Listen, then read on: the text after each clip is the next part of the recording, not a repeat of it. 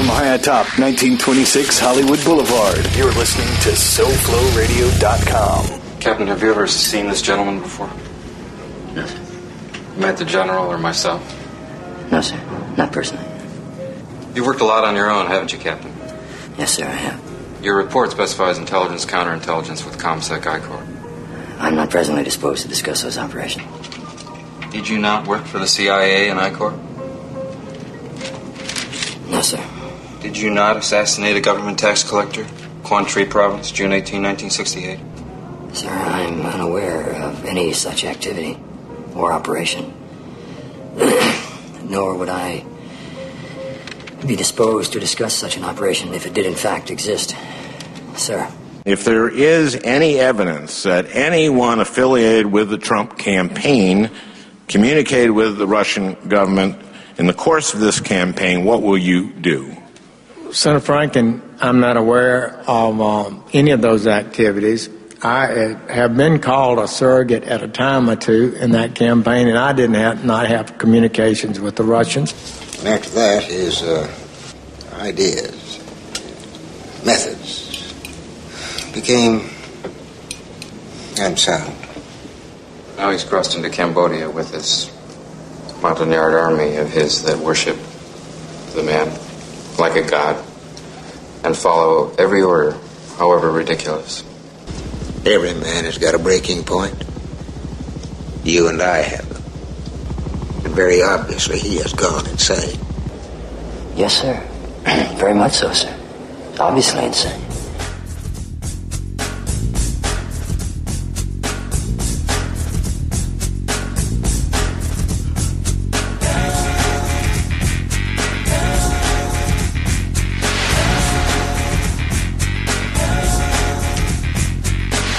Good afternoon, everybody, and welcome to the Groove of Time.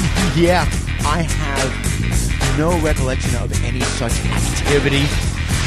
I am Tony C, and as always, I'm joined live in the studio by the master of production and engineering, the man who makes sure that our groove is satin smooth, and the chairman of my on-air oversight committee.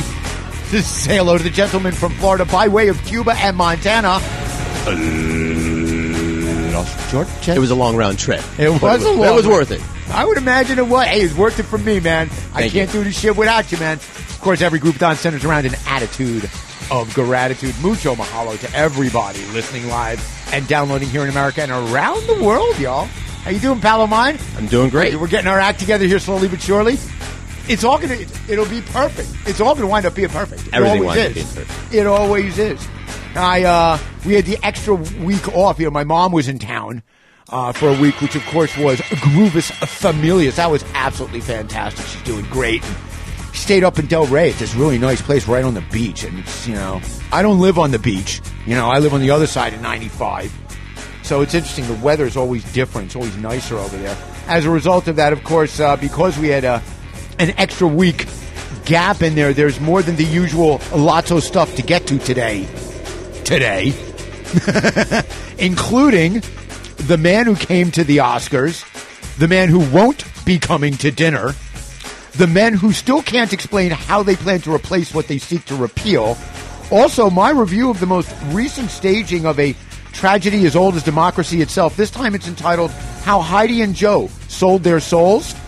And uh, after rummaging through some of the uh, early Groovathon archives pits, I managed to cherry pick a few nuggets of wisdom from mine that I'm forced to admit were uh, all too often just a massive sinkhole of what uh, full of self-righteous gobbledygook is what I wrote down. That's that's what I wrote down after after trying to listen to some of that stuff. But I did manage to cherry pick some stuff, and you know, it's it just it all goes to prove what you told me a long time ago. You're going to get real sick and tired of people saying what you already said. Well, eventually, eventually, I am going to get sick and tired of that. Okay, but not, yet. Not, not yet. Now, of course, all of that is going to fit snugly amongst the finest, most diverse groove anywhere on the air, and I mean that, baby. It's just past two o'clock in the only Hollywood that matters anymore. Yeah, Hollywood, Florida means it's just past nine o'clock in the OV on the Big Island. Shout out to the 808 crew, and just past seven o'clock at night, Dublin, Lytham, St. Anne, Lisbon, and the rest of Western Europe. Yo, Grandmaster Flash, let me ask you something, okay? Our president only managed to cajole five members of SCOTUS to show up for his pep rally. You think we got what it takes to get all eight to enter the Chamber of Groove? I think so. Oh, yeah. We'll see. Now, that is a motion sure to be passed without objection. Saddle up and stick around. It's the Groovathon on SoFloRadio.com. I'm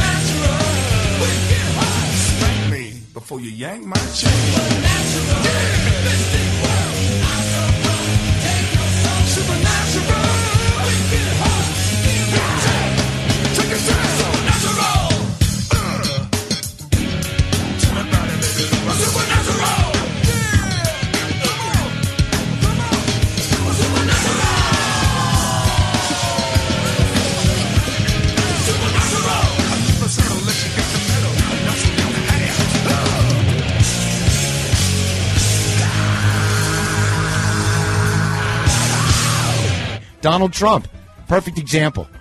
Tanked his business twice, but he knows how to build a big, big wall. Great. Build a big, big wall. I don't know if he knows. It's like he's going. Put him in charge. Make him the czar of uh, of construction. We should make him the czar. I got a job for Donald Trump. He should be the czar of redoing our infrastructure. Put him in charge of that. I will tell you something. Strange as this sounds, that's not a half bad idea. When Wollman Rink in New York, the Wollman skating rink, needed to be redone, the city just couldn't get its act together. And they made him an offer. They said, if you can come in at this price, okay, we'll give you a bonus. He not only came in, he came in early, did it great. I've been back there.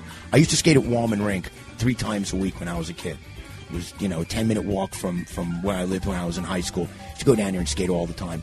And it was falling apart, absolutely falling apart. Say what you will about that hairpiece of a douchebag.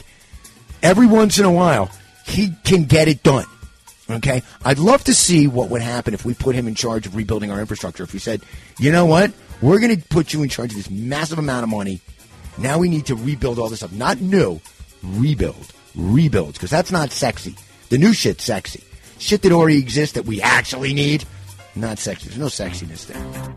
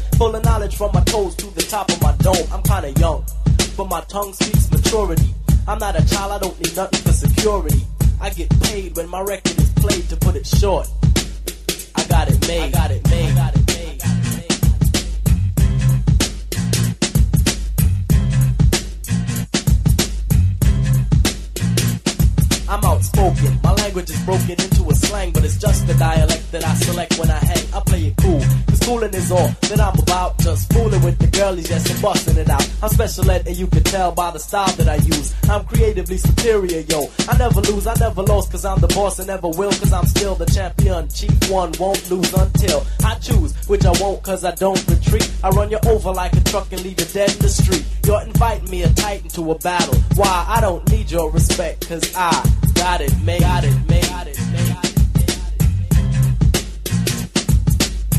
I'm talented, yes, I'm gifted. Never boosted, never shoplifted. I got the cash, but money ain't nothing. Make a million dollars every record that I cut, and my name is Special Ed, and I'm a super duper star.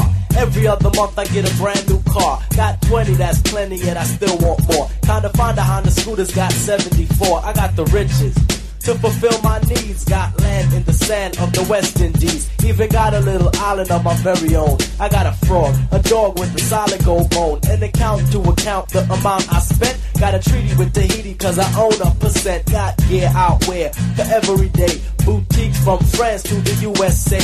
And I make all the money from the rhymes I invent. So it really doesn't matter how much I spent because yo, I make fresh rhymes daily. You burn me, Really? Think, just blink, and I've made a million rhymes. Just imagine if you blink a million times. Damn, I'd be paid. I got it made. I got it made. I got it made. I'm kinda spoiled, cause everything I want I got made, I wanted gear. Got everything from cotton to suede, I wanted leg. I didn't beg, I just got laid, my hair was growing too long. So I got me a fader when my dishes got dirty. I got cascade and when the weather was hot. I got a spot in the shade, I'm wise because I rise to the top of my grade. Wanted peace on earth, so to God I prayed. Some kids across town thought I was afraid they couldn't harm me. I got the army brigade, I'm not a traitor. If what you got is greater, I'll trade, but maybe later, cause my waiter made potato alligator souffle. I got it made, I got it made, I got it made.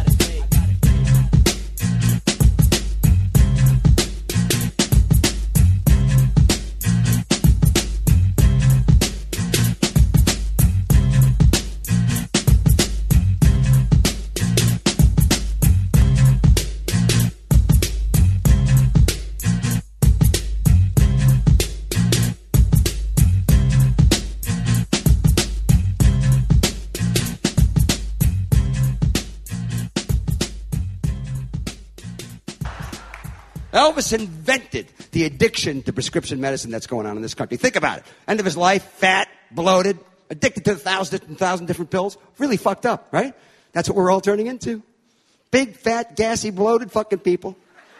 Addicted to prescription drugs. It's out of control. Now listen, I'm just like you. When I get sick, I want to take medicine. You know what I take? NyQuil. For everything. I don't care if it's a cold or a cough or cancer. I take NyQuil. I love NyQuil. I've been singing its praises for 20 fucking years. You know why? You pop the shot glass off and drink it straight out of the bottle. Medical moonshine, ladies and gentlemen.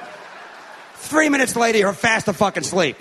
I had prostate cancer last night and now it's gone.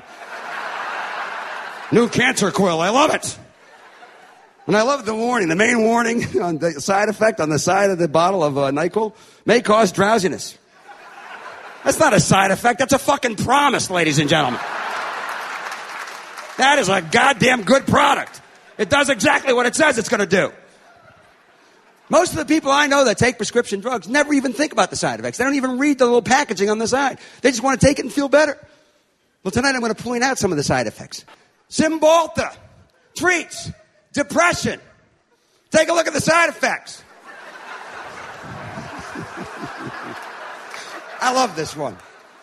Number one, hallucinations. Number two, suicidal thoughts and attempts.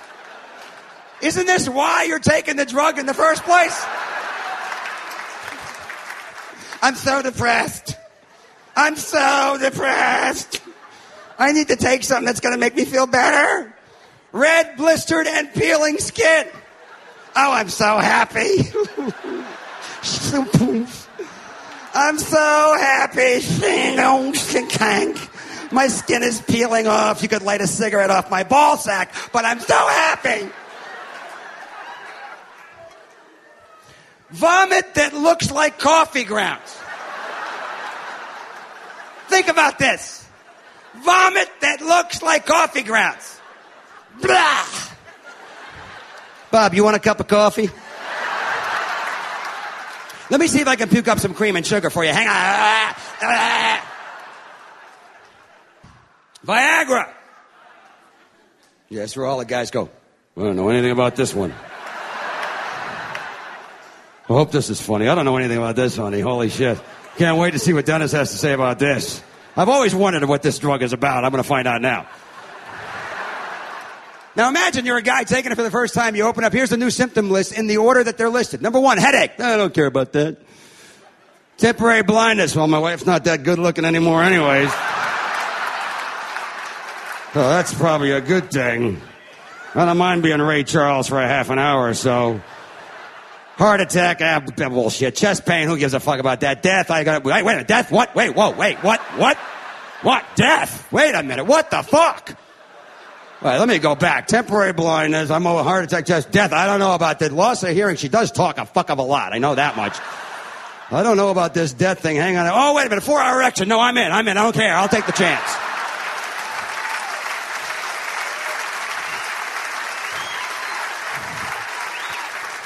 Their sales have gone up 25% since death began to be listed as a side effect. Think what that says about the male libido.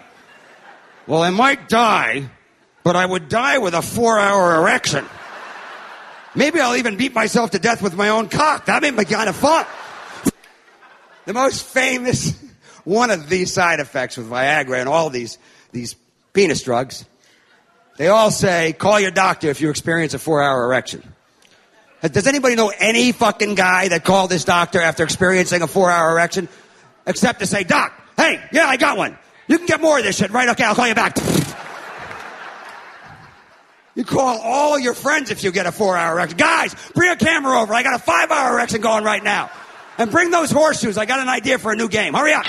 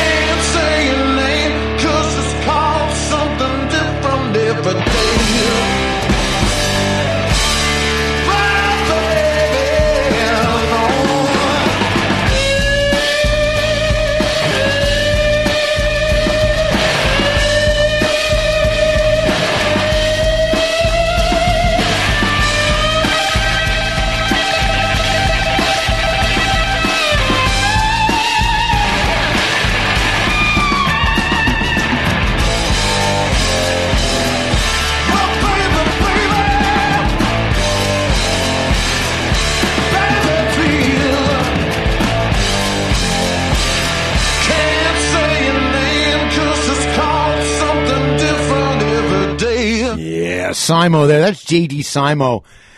Can't say her name. That's from uh, his release from last year, uh, Let Love Show the Way. He's actually got, uh, I got a little note, you know, you sign up for those notices from various bands. Uh, He's going to be coming out with some new stuff uh, this year. He's one of my favorites. Before that, Roxy Music, Love is a Drug from Siren came out in 75. I, you know, you can't go wrong. Like I was saying to you, now that now that Bowie is no longer with us, Right. Bryan Ferry's now basically the smoothie coolie guy on the planet at this point. I was I was actually living in uh, Dublin, Ireland when that song like first became a hit, and so they were on top of the pops all the time. He wore a, an eye patch. Bryan Ferry like wore this eye patch while he was there, and I don't know what the hell that was that was for. Before that, yeah, the lead into that, Denis Leary, side effects from drugs hilarious stuff there. This got me to thinking about various drugs that have been advertised on TV. You know, whatever happened, there used to be a drug. I can't remember what it was called, but the, the it was what it was trying to solve was RLS, restless leg syndrome. I, I remember, that. I can't stop my leg. I can't. Yeah, well, that's the the, Yeah, uh, right. the Robert Klein thing. I Mhm. can't stop my leg. Mhm. But here's the thing. You know, we don't hear about that anymore. They cure it. I'm cured. I'm you're cured? I mean, yeah, You're my my leg it rests now. before that, Special Ed, I've Got It Made from Youngest in Charge 1989. And before that, the sample that Special Ed got it from a band called Ripple. I don't know what it is, but it sure is funky. 1973. Yeah, shout out to Roger Hits. That's a band straight out of Michigan. And before that, yeah, I dug into the archives back from June of June 23rd, 2015 is when I was talking about Trump being the czar of infrastructure. And I wrote down here, I said, here's another idea that was co-opted Mhm. from Obama. Didn't he, didn't he want to do that? And I said, right, but that would have been commun- communism. Right. Here's the thing. Unfortunately, we're probably going to wind up with the same crony based clusterfuck as we would have with Obama because the current state of our republic, we, we can't survive without it. So no matter who initiates the legislation, it's probably going to wind up being a uh, cash cow for the likes of Halliburton. Mhm. You know, there's just no way to have put that much money into Kitty and say we need to build a whole bunch of shit here and not find a, and not have the people who are in control of what Yeah. we need to rebuild it fleece us in some way, shape, or form.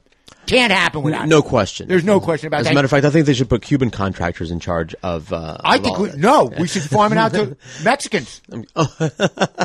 Even better. Even better. I was just talking about the corruption thing because then all of their families' construction companies. Oh, the right. Well, I was just we saying, do hey, it we, down here. Well, we've got 12 million illegals in here, and you, you're you're you're tired. Hey, get them Mm-hmm. building shit. I don't know. Kicking off the set, T.M. Stevens, Supernatural from Out of Control. Boom. Also came out in '95. So we've Yeah. been gone for we were gone for three weeks, not 2 hmm. So obviously, holy crap, there's a lot of stuff. The Academy Awards. Did you watch them by any chance? No. I I, No, I I generally don't watch those award shows, but for some reason, I got rid of my regular TV. I know and you're, so you're you're doing the whole. You know, you get I what you watched want. some streams. I watched the CBS Live, you know, and I got the CNN Go, and Right, I, and I get that the Academy Awards. Well, you could have watched the Academy Awards. I, I sure could. I, I'm just. I, I'm. I'm. I'm divorcing myself from this. This reality. well, it is. We are living in a somewhat alternate. Let me tell you something. You want to know what kind of alternate universe we're living in now? Mm. Okay, uh, you know, um, uh, what's the name from South Carolina? Lindsey Graham is Mhm. now the voice of reason. Who'd have thunk it? I- All right. Knock me saying. over with a feather if you'd have He's bet now me. the voice. We are in an alternate universe. I, I can't disagree with the thing he said. Well, I. Lately, you know, about on the issue here. yeah, on that. Well, yeah. Look, know, Russia not gate. completely I hate the that. voice. Of, I hate that everything's a gate. By the way, I officially hate that everything's something. Gate. Yeah, that's not going away That shit. anytime soon. The Russian thing. Yeah, that's not going away Yeah, anytime no, soon. I thought this is. I thought Jimmy Kimmel did a great job on this one. It was. It was does. absolutely hilarious, and you know, I thought one of the the sure signs of the times. The first thing I thought of at the end of it when they fucked up the best picture thing, they they gave it to the wrong people. Originally, they gave it to. uh what is it, La La Mm. Land, and it was supposed, and it actually was supposed to go to Moonlight. And the first thing I thought of was how funny the meme-a-thon this is going to create is going to be. Like, that's the sign Oh, yeah. of the times. It's like I I immediately start thinking, what's the meme for this? Mm-hmm. You know, so that's why when they when this whole thing about uh, Trump accusing people, you know, accusing Obama of tapping his phones, that's why I wrote, all right, cue the uh, I tap that memes.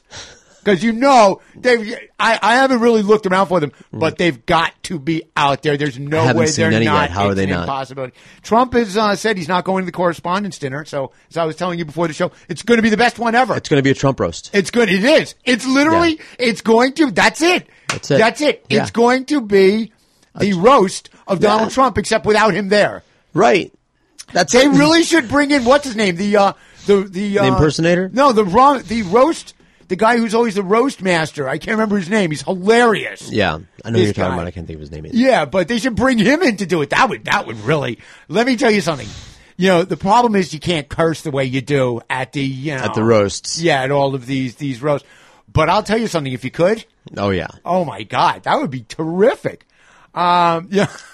I, I literally, I can't believe I wrote this down, but I, I said, is it possible that Trump's slick enough to know that if he sets the bar so ridiculously low that when he feels the urge, or rather the necessity, to clear this bar, he has the ability to do so simply by following the script he's given by his handlers.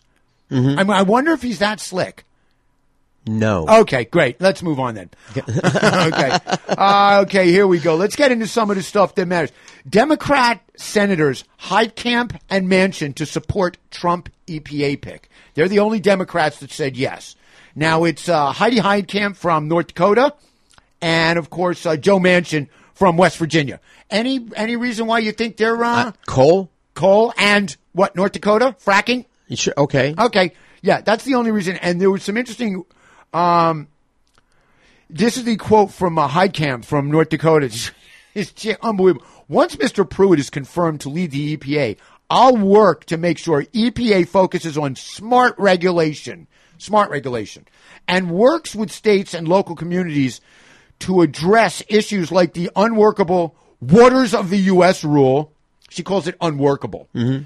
and the punitive final clean power plan rules. Okay, now these are two things that were put in place by the Obama administration, basically to kind of hold, you know, these companies hold their feet to the fire when they fuck up. I mean, now we're already, you know, hmm. now once again, thank God, America can be America again, and we can dump coal sludge into our rivers and streams. I feel better. I do too. I, you know, that I'm telling you, that's a job creator. You know, can they dump the coal sludge into the aquifer where we got the killer algae? Can say if the one kill, you know, if it cancels, will the coal sludge kill the algae? Because you can't fuck that water up So- any force. Yeah. So, right. so here you go. Those those two senators sold their fucking souls. Sold their Mhm. souls. Sold their souls. Absolutely. Soul sellage. Soul sellage right there. Uh, let me see. What's one? Uh, this one, I, I brought this up to you and it's kind of freaking me out. Indiana. Uh, this is from, what's the date on this? I had the date written down here somewhere and now I've lost it. I don't know what the date is, which kind of pisses me off. But this is fairly recently. Indiana joins Idaho in claiming that DHS, Department of Homeland Security, tried to hack their election systems. Okay. Yeah, now telling me. this is one of these things that didn't really kind. It stood out to me, but I didn't see the connection and the importance until this. It was revealed that Pence, while governor of Indiana, was using his AOL account, and that there were um, There were hacks of that. there were hacks of that, and there was stuff in the, the the the reason he's saying it's not the same thing is because there's no national security stuff in there. Right. Okay. Indiana is the newest state to accuse the Department of Homeland Security of trying to hack its state electoral system. The state IT team claims claimed that the Department of Homeland Security's IP address repeatedly scanned Indiana's system. The attempted hacks occurred tens of thousands of times over a period of 46 days, beginning while Mike Pence was still the governor of Indiana. They said we were scanned about 14,800 scans nearly 15,000 times. That is what DHS Indiana Secretary of State Connie Lawson told the Daily Caller. Um, what you know? What did they go for? Lawson said she always assumed it was because I was the incoming president of the National Association of Secretaries of State, and because we declined their assistance. Okay. Yeah, you got to wonder why they were declining Department of Homeland Security assistance. Probably to hide something. At which point the DHS said, "Well, you know what? If we need to secure our homeland, then we're going to need to find out what it is they're hiding and why they don't want us in there." So, you know, I thought that was uh, something we should be taking a look at. Let me see what else do we have here. Oh, this one, this one's always a lot of fun. This piece of garbage. Um, Conser- this is from February the 22nd. Conservative provocateur targets CNN with secret recordings. Yes. Conservative provocateur James O'Keefe is setting his sights on CNN. Now, this is all, of course, a result of fake news. It's Right. fake news. CNN, Yeah. fake news. O'Keefe said in a telephone interview with CNN on Wednesday that he has, quote, a few hundred hours of secretly recorded material from inside the network. Quote, we're calling it CNN leaks, he said. okay, drawing from the WikiLeaks thing. Um, he said that part one would be published on Thursday, which was the 24th, I believe, of February. We still haven't heard shit about this, though, of course. So obviously, he's got what? Nothing. There you go. Well, let's move on then.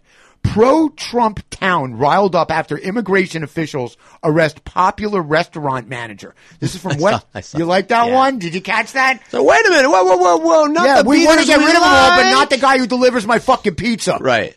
Okay. Yeah. You know, get rid of everybody He's except for the vetted. Chinese we delivery vetted food guy. him. He's hev- heavily vetted. There it is from West Frankfort, Illinois. A southern Illinois community that solidly backed President Donald Trump has rallied behind a Mexican restaurant manager who doesn't have legal permission to live in the U.S. and has been detained by immigration officials. Letters of support for Juan Carlos Hernandez Pacheco. Yeah, I, am just saying that name, Yeah. that's got deport written all over That's- it. I'm telling you. That that name, the name should be deported. For, you know, okay. Have por- okay. So letters of support for Juan Carlos. I'm just gonna call him Juan Carlos. For Yeah, short. that's what his friends call him. JC. Yo, his name Yeah, JC, bro. right. Jesus Christ. There it is. Have poured in from West Frankfort's mayor, police chief, high school athletic director, and the county prosecutor. They describe Hernandez as a role model and praises robust civil involvement, including funding school scholarships, benefit dinners for families in need, and hosting a law enforcement appreciation event. Can you believe this is a guy and they've got him locked up? They want to deport him. This Wait is yeah. We're getting rid of some bad hombres. Careful Bad- what you wish for. Bad hombres. Careful what you wish for. Yeah, next time, you know, literally, you want to keep deporting these guys, you're going to be left with Taco Bell and nothing else. Good lord. Now, don't get me wrong. I kind of like Taco Bell. I kind of like Taco Bell. I Even know. though they put glass in their meat, that's okay. Uh, That's okay with me, too. You know, as long as Yeah. it doesn't, because it tastes good. I, Yeah. I don't know what else to tell you, the, man. the intestinal bleeding, it's kind of like a laxative. It is. It's, it's Yeah. smoothing me out. This is why I don't think I'm going to have any problems with my prostate. It's- it's scraping my Because- insides. Yeah, because that keeps it, you know, clean as a whistle. Sure, sure. No colon cancer here. Well, that's the only thing. It's like I've been eating, I've been eating red meat Ground my glass, entire yeah. life. It's like you know, you know, that's all going to build up. It's like, yeah, I certainly hope so. They were expensive steaks. Hmm. They should stay in there for years. So that's some of the stuff that uh, kind of caught my eye. Um, there's there's there's so much else. I mean, I'm not even the tap thing. The fact that you know, I, I on the night that he gave his speech, I was telling you about this. That I had written that I think that um, I wrote about his deflective narrative. And I wrote it before the speech. Well, I'm thinking I'm pretty fucking smart now. I'm feeling really fucking full of myself at this moment in time because the tap thing, sorry about that, the tap thing really, okay, is exactly that. It's deflective. It is a Sure. deflective narrative because Jeff Sessions is now going to You have know- to deal with this as well. As I said in the opening part, If right there there, was, if there I have w- no recollection you, of any you such understand this, activity. this that if there was a wiretap that was obtained legally through the uh, the FISA, Yeah, right through FISA. th- then then then it's a secret, and he just outed a secret. He just revealed classified information. If it didn't happen, if there isn't Then a he's tap, just lying. then he's liable. Then no, then he accused the previous president of a crime, and that's libel. libel. So Actually, One is or it the other. libel or slander? uh, he wrote it. Yeah, he wrote it. It's Oh, written. It's libel. written it's libel, and then he said it. So he's guilty of both. Yeah. Boom, baby. Yeah. So that's some of the stuff. Now later on, we're going to get into some of the hardcore stuff, and I'll tell you, you know, during the uh, Academy Awards, uh, one of the interesting things that happened was um, they brought in like this tour group, okay, that didn't know they were like just doing a tour, you know, one of these Hollywood tour groups, and they literally brought them in live. And they, they these people didn't know it. And the one guy, there was one guy there who made the biggest splash of it all. Okay, and this ties in, this ties in to what I'm going to be talking about later, which is the rise in private prison stocks Oh, yeah. since the election. Mhm. And it's some of them are up 100% since November the 9th. But this ties into it later on. But I'll tell you what, we're going to keep the groove growing right now. I love this band. One of my favorite bunch of Jewish boys from Queens. It's the Vagrants doing respect on the Groovathon on SoFloRadio.com.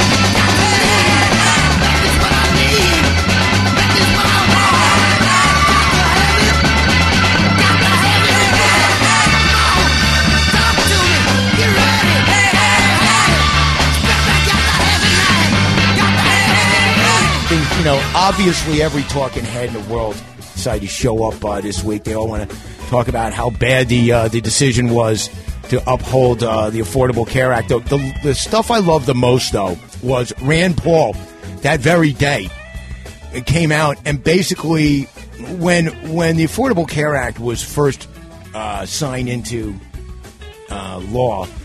Uh, Nancy Pelosi had that great quote. You, you know, we're going to have to sign it. Sign, you know, we're going to have to pass it so you guys can find out what's in it. Not a very good way to run a government. You know what I'm saying? But that's what she said. Okay, and now of course, and she got criticized by every Republican guy out there. Of course, now what the Republicans are doing, it's hypocrisy run amok because now what they're all saying is, well, you're going to have to elect me to find out what my alternative is. They're saying the exact same thing. And, you know, if you watch Fox, and I understand there's nausea associated with it, but if you do, they, they'll always ask the question, well, what should be done? And then when the person they're asking it doesn't answer, they just move on. Nobody presses these people. I'm still waiting to hear a Republican candidate tell me, you know, you want to repeal and replace it? Fine. With what? I, that's what I want to know. I've been waiting around for that a long time.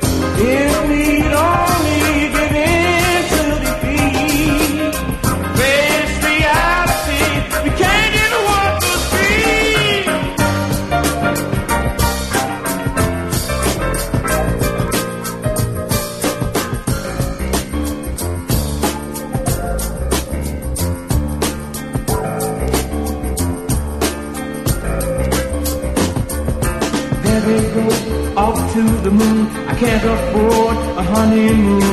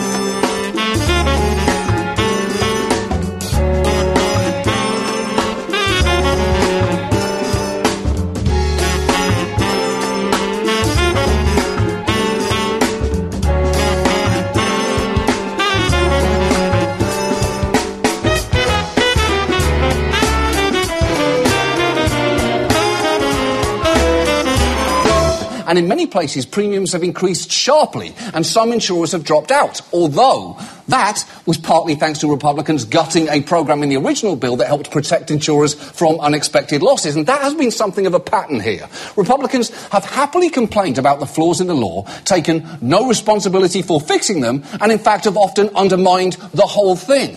But that time is now over. It is their turn to present a plan, and the clock is ticking. Insurance companies are deciding right now whether to even offer Obamacare plans next year. But before you panic, there are ads on TV right now suggesting that Republicans have been working on something pretty special.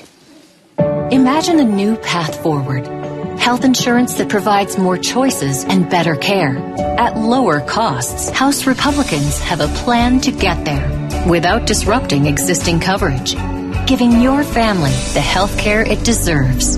Well, that sounds nice, but it is a little worrying that that ad is literally encouraging you to imagine a better healthcare plan. Close your eyes. Dream of a better way forward.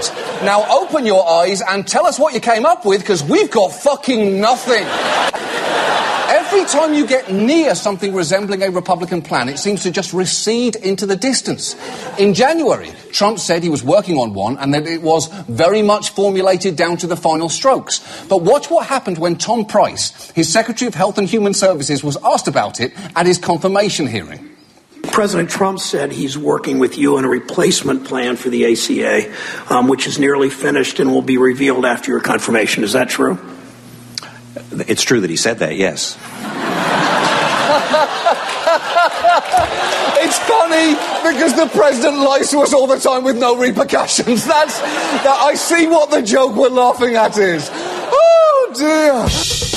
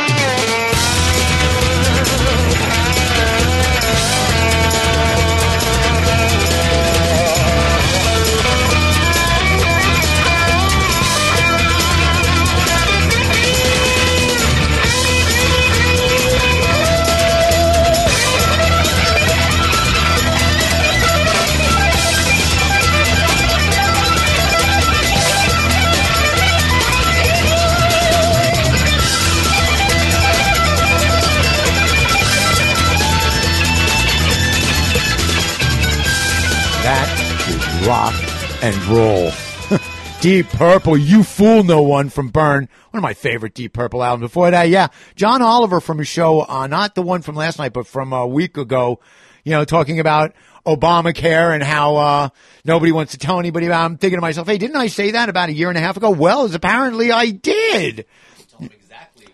I could, yeah. As a matter of fact, I can tell you exactly when I said that. You know, uh, let's just get one thing straight.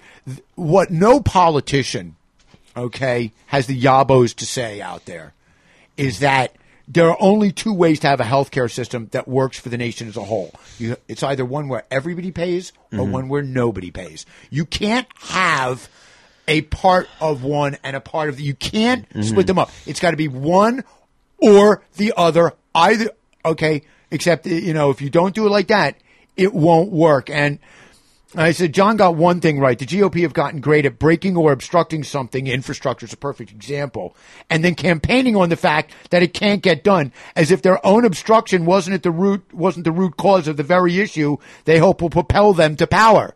Mm-hmm. This is what they've perfected. They have perfected fucking things up and then telling you that they're fucked up and that if you reelect them, they'll straighten it out. As Right. if you're as if you're not supposed to Sure. realize that they were the ones that screwed it up in the first place. This is what they've gotten absolutely sensational Sure. at that.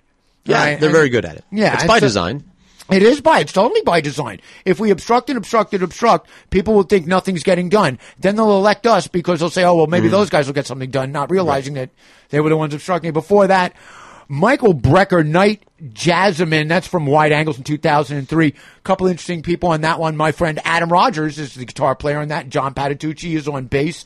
Album won uh, Best Large Ja- Jazz Ensemble Album for 2004. That is the Grammy that Ron Sunshine should have won for uh, Bring It Home for 2016. But, you know, those things are rigged anyway. You know, they're all rigged, so who cares about that? Before that, yeah, the sample it came from Melvin Bliss, Synthetic Substitution. That is literally one of the most sampled songs ever. The uh, drummer on that is a guy named Bernard Purdie, who's, uh, you know, one of the uh, great uh, drummers out there. If you go, there's a site called uh, Who Sampled, uh, you know, there's, I think it's Mhm. called WhoSampledIt.com or something like that.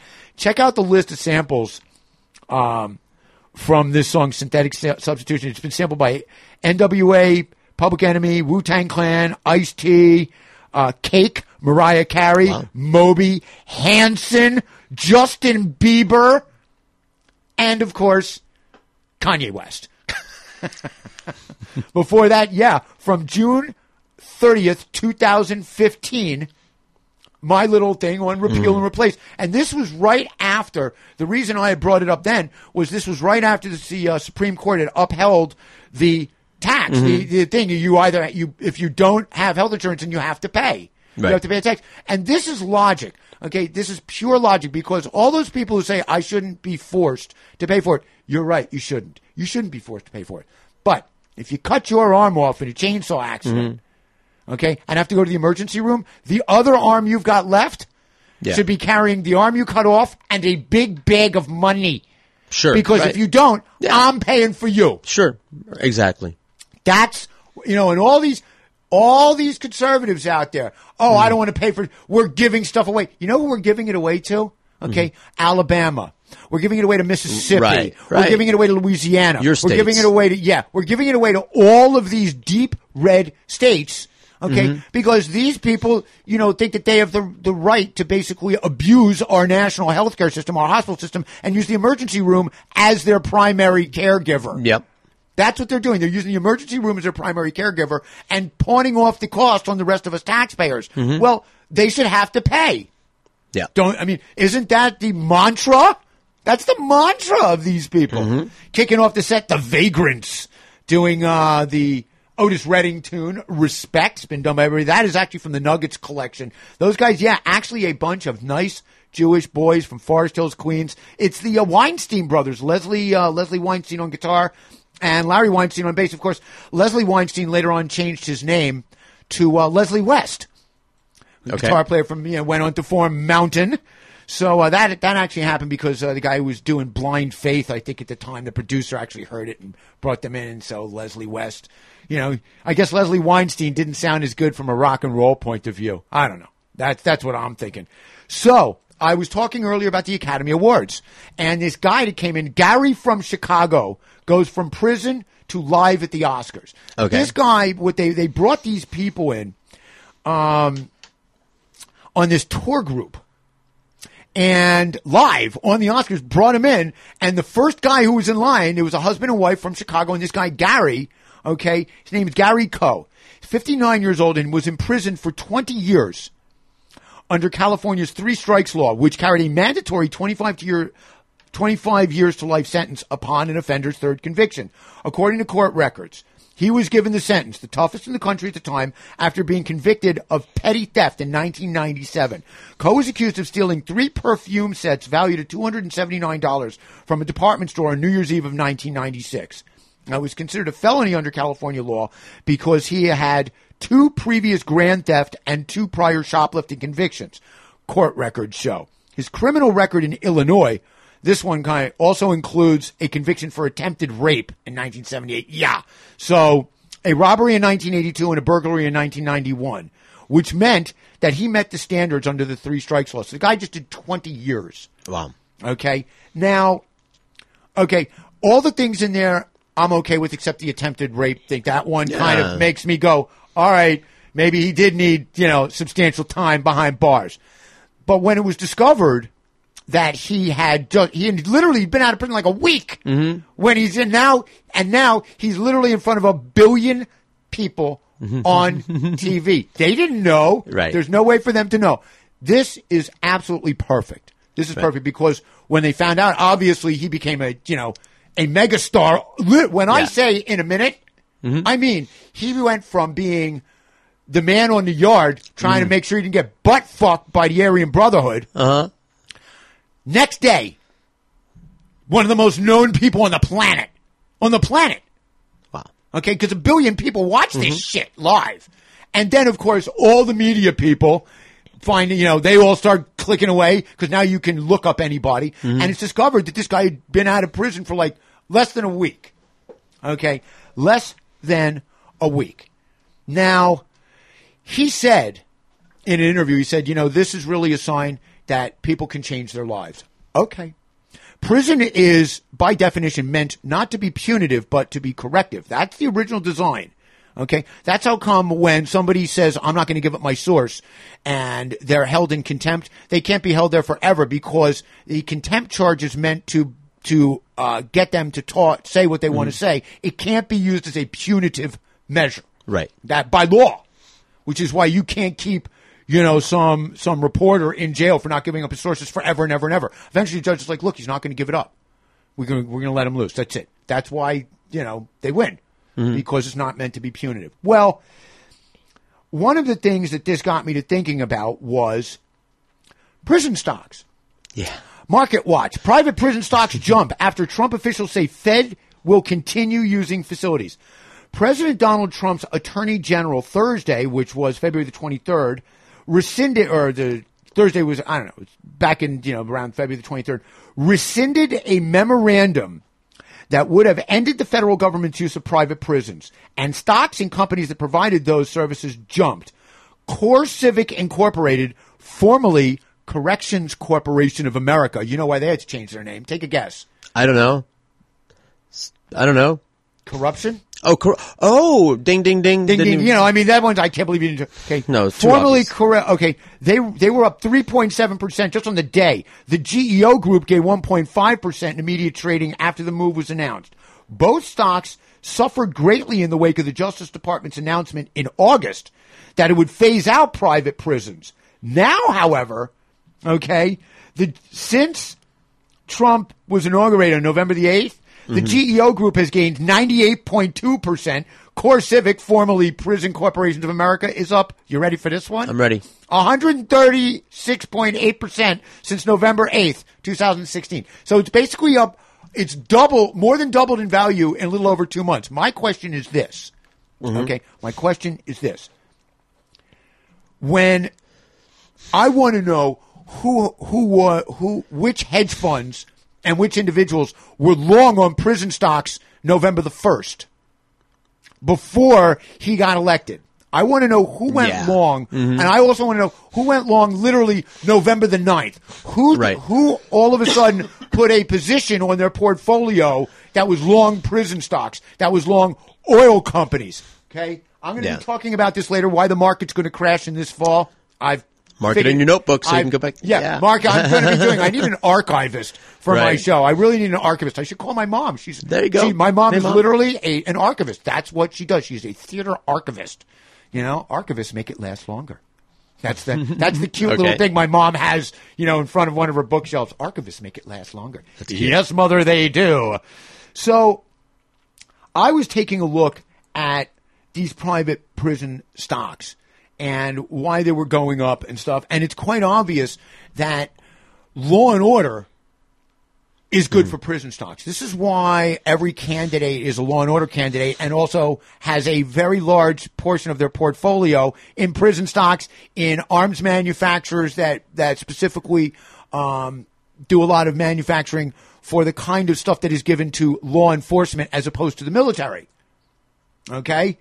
Um, one of the things that I took a look at, and this feeds into the other headline that caught my eye, which was Spicer. Okay, we love him. He's spicy. Yeah. Okay, feds could step up enforcement against marijuana use in states. White House Press Secretary Sean Spicer said Thursday, a lot of shit happened on Thursday, I guess, mm. that he expects states to to su- to be subject to quote greater enforcement unquote of federal laws against marijuana use, a move that could undercut the growing number of jurisdictions moving to legalize the drug for recreational purposes. He said that President Trump sees a big difference between use of marijuana for medical purposes and for recreational purposes. Well, I do as well. I'm just not sure, you know. The president understands the pain and suffering that many people go through who are facing uh, who are facing especially terminal diseases and that and the comfort that some of these drugs including medical marijuana can bring to them, Spicer told reporters. Okay? Spicer said that states allowing marijuana for medical purpose or for recreational purposes, excuse me, quote, is something the Department of Justice, I think, will be further looking into. Now, we hear a lot of talk, and I talked about this earlier. Okay, and I'm going to be talking about it again. As a matter of fact, you know what? This is it. Let's play those two clips. The first of these clips is from me from June the 23rd of 2015. The second one is from Bill Maher from February the 12th, 2016. Let's see who got this one right. Go ahead. It's been fun watching these politicians contort themselves verbally because, you know, and the new catchphrase, as I said earlier, I, I wrote this a couple years ago. The new catchphrase for any politician who is asked a question where they know what they believe, but the right answer is something Yeah. else, it's a states' rights issue. Yes. States' rights issue. That's the new buzzword. That is the new mantra for every politician who's too much of a pussy, okay, to actually say what they mean. They can't tell the truth now because we live in a media society. We live in an information society. Everybody now hears everything you say. It's all out there. You can't hide anymore. And you see these politicians twisting themselves up, running away from the microphone. That's it. Sorry, I don't want to answer that question. You, know, you get to that one question. What do you think about that? That's a states' rights issue. Yeah, I understand that that's who's going to make the final determination. I understand that, Right. you know, that. But how do you But how do you feel Yeah. about it? You know, is that, is that your true Yeah. feeling that it's a states' rights issue? You don't, you don't, if it comes up in your state, what would you do? That's the question nobody's seen. Well, if it was in your, well, it's not, and you know, I'll deal with that when it happens. Okay, well, you know what? We'd like to know what you think so that we can know whether or not to let to, to keep electing you because we think it's going to happen. So how about you just tell us the truth? None of No. it. No. Right. It's a staunch no. But this is what happens when pot is legal in some states, sort of legal in others, and completely illegal in places like Kansas, where frankly they could use some. We can't leave this up to the states because states' rights is always code for taking away rights.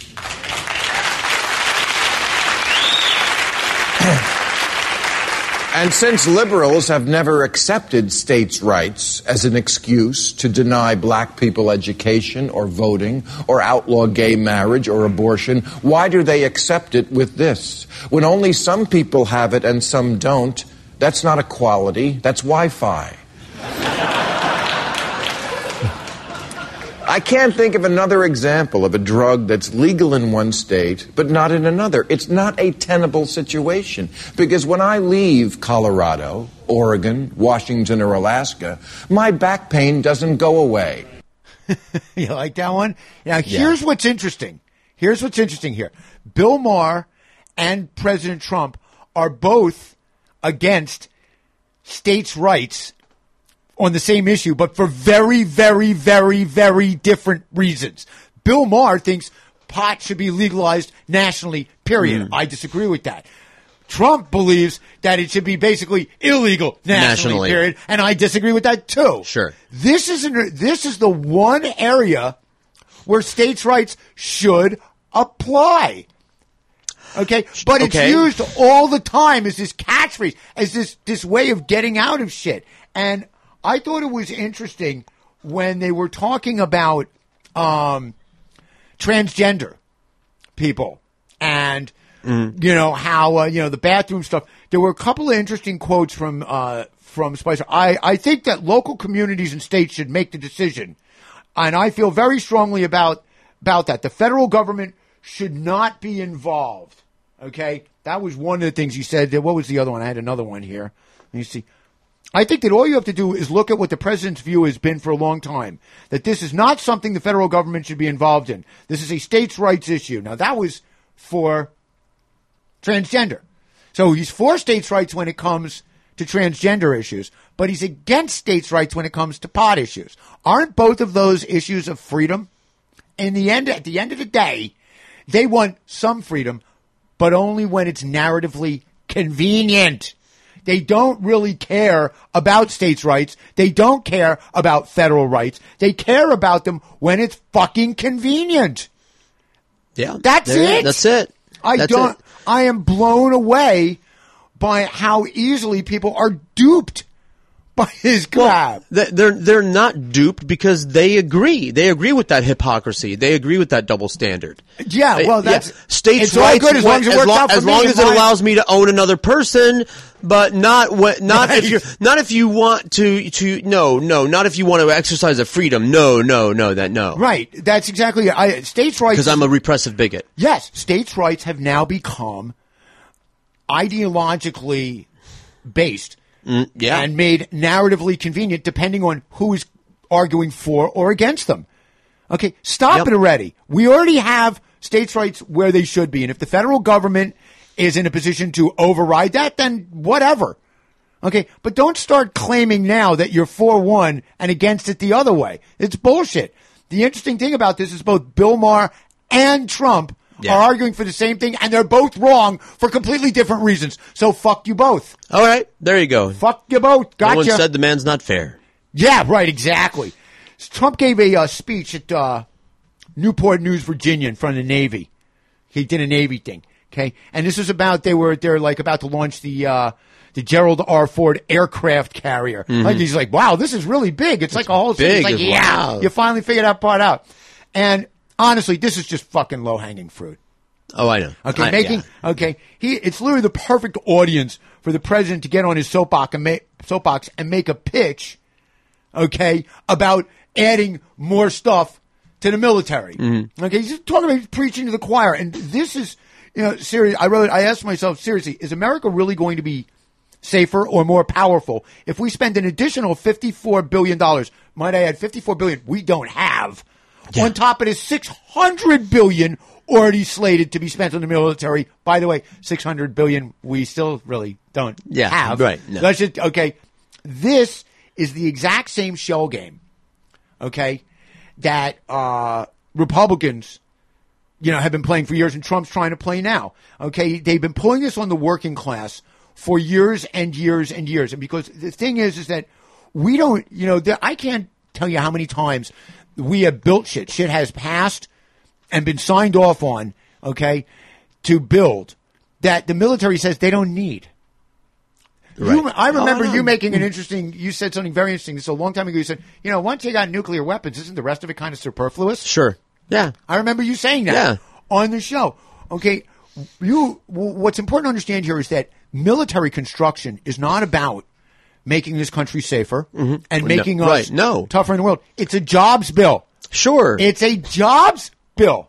Absolutely. That's all it is. And, the, you know they they very smartly put their factories in every state, the military industrial complex, so that uh, there's a vested interest for every politician in every state to keep feeding that monster. Well, I, I wrote down, I said, I am still mystified as to how the average American can't get their minds around manufacturing output increasing. Okay, over the hmm. last seven years, manufacturing output has increased steadily, mm-hmm. incredibly in this country. What we produce in our manufacturing sector has gone steadily up and, and continues to. But at the same time, employment in the manufacturing sector has decreased. Why? Progress. Once again, I am neither a liberal nor a conservative. I am a progressive. I seek to progress. And you see these interviews with the people in the states that we thought were solidly Democratic Michigan, Wisconsin, Indiana, uh, Michigan, Wisconsin, Ohio to a certain degree, okay, Mhm. where manufacturing jobs have gone the way of the dinosaur. And what what you hear in all of these interviews with these people who had voted for Obama in in in uh, 08 and 12 and then voted for Trump in 16, you know, NAFTA NAFTA killed our jobs. NAFTA killed our jobs, took our jobs away. No, it didn't. First things first, nobody takes your jobs away. You let them go.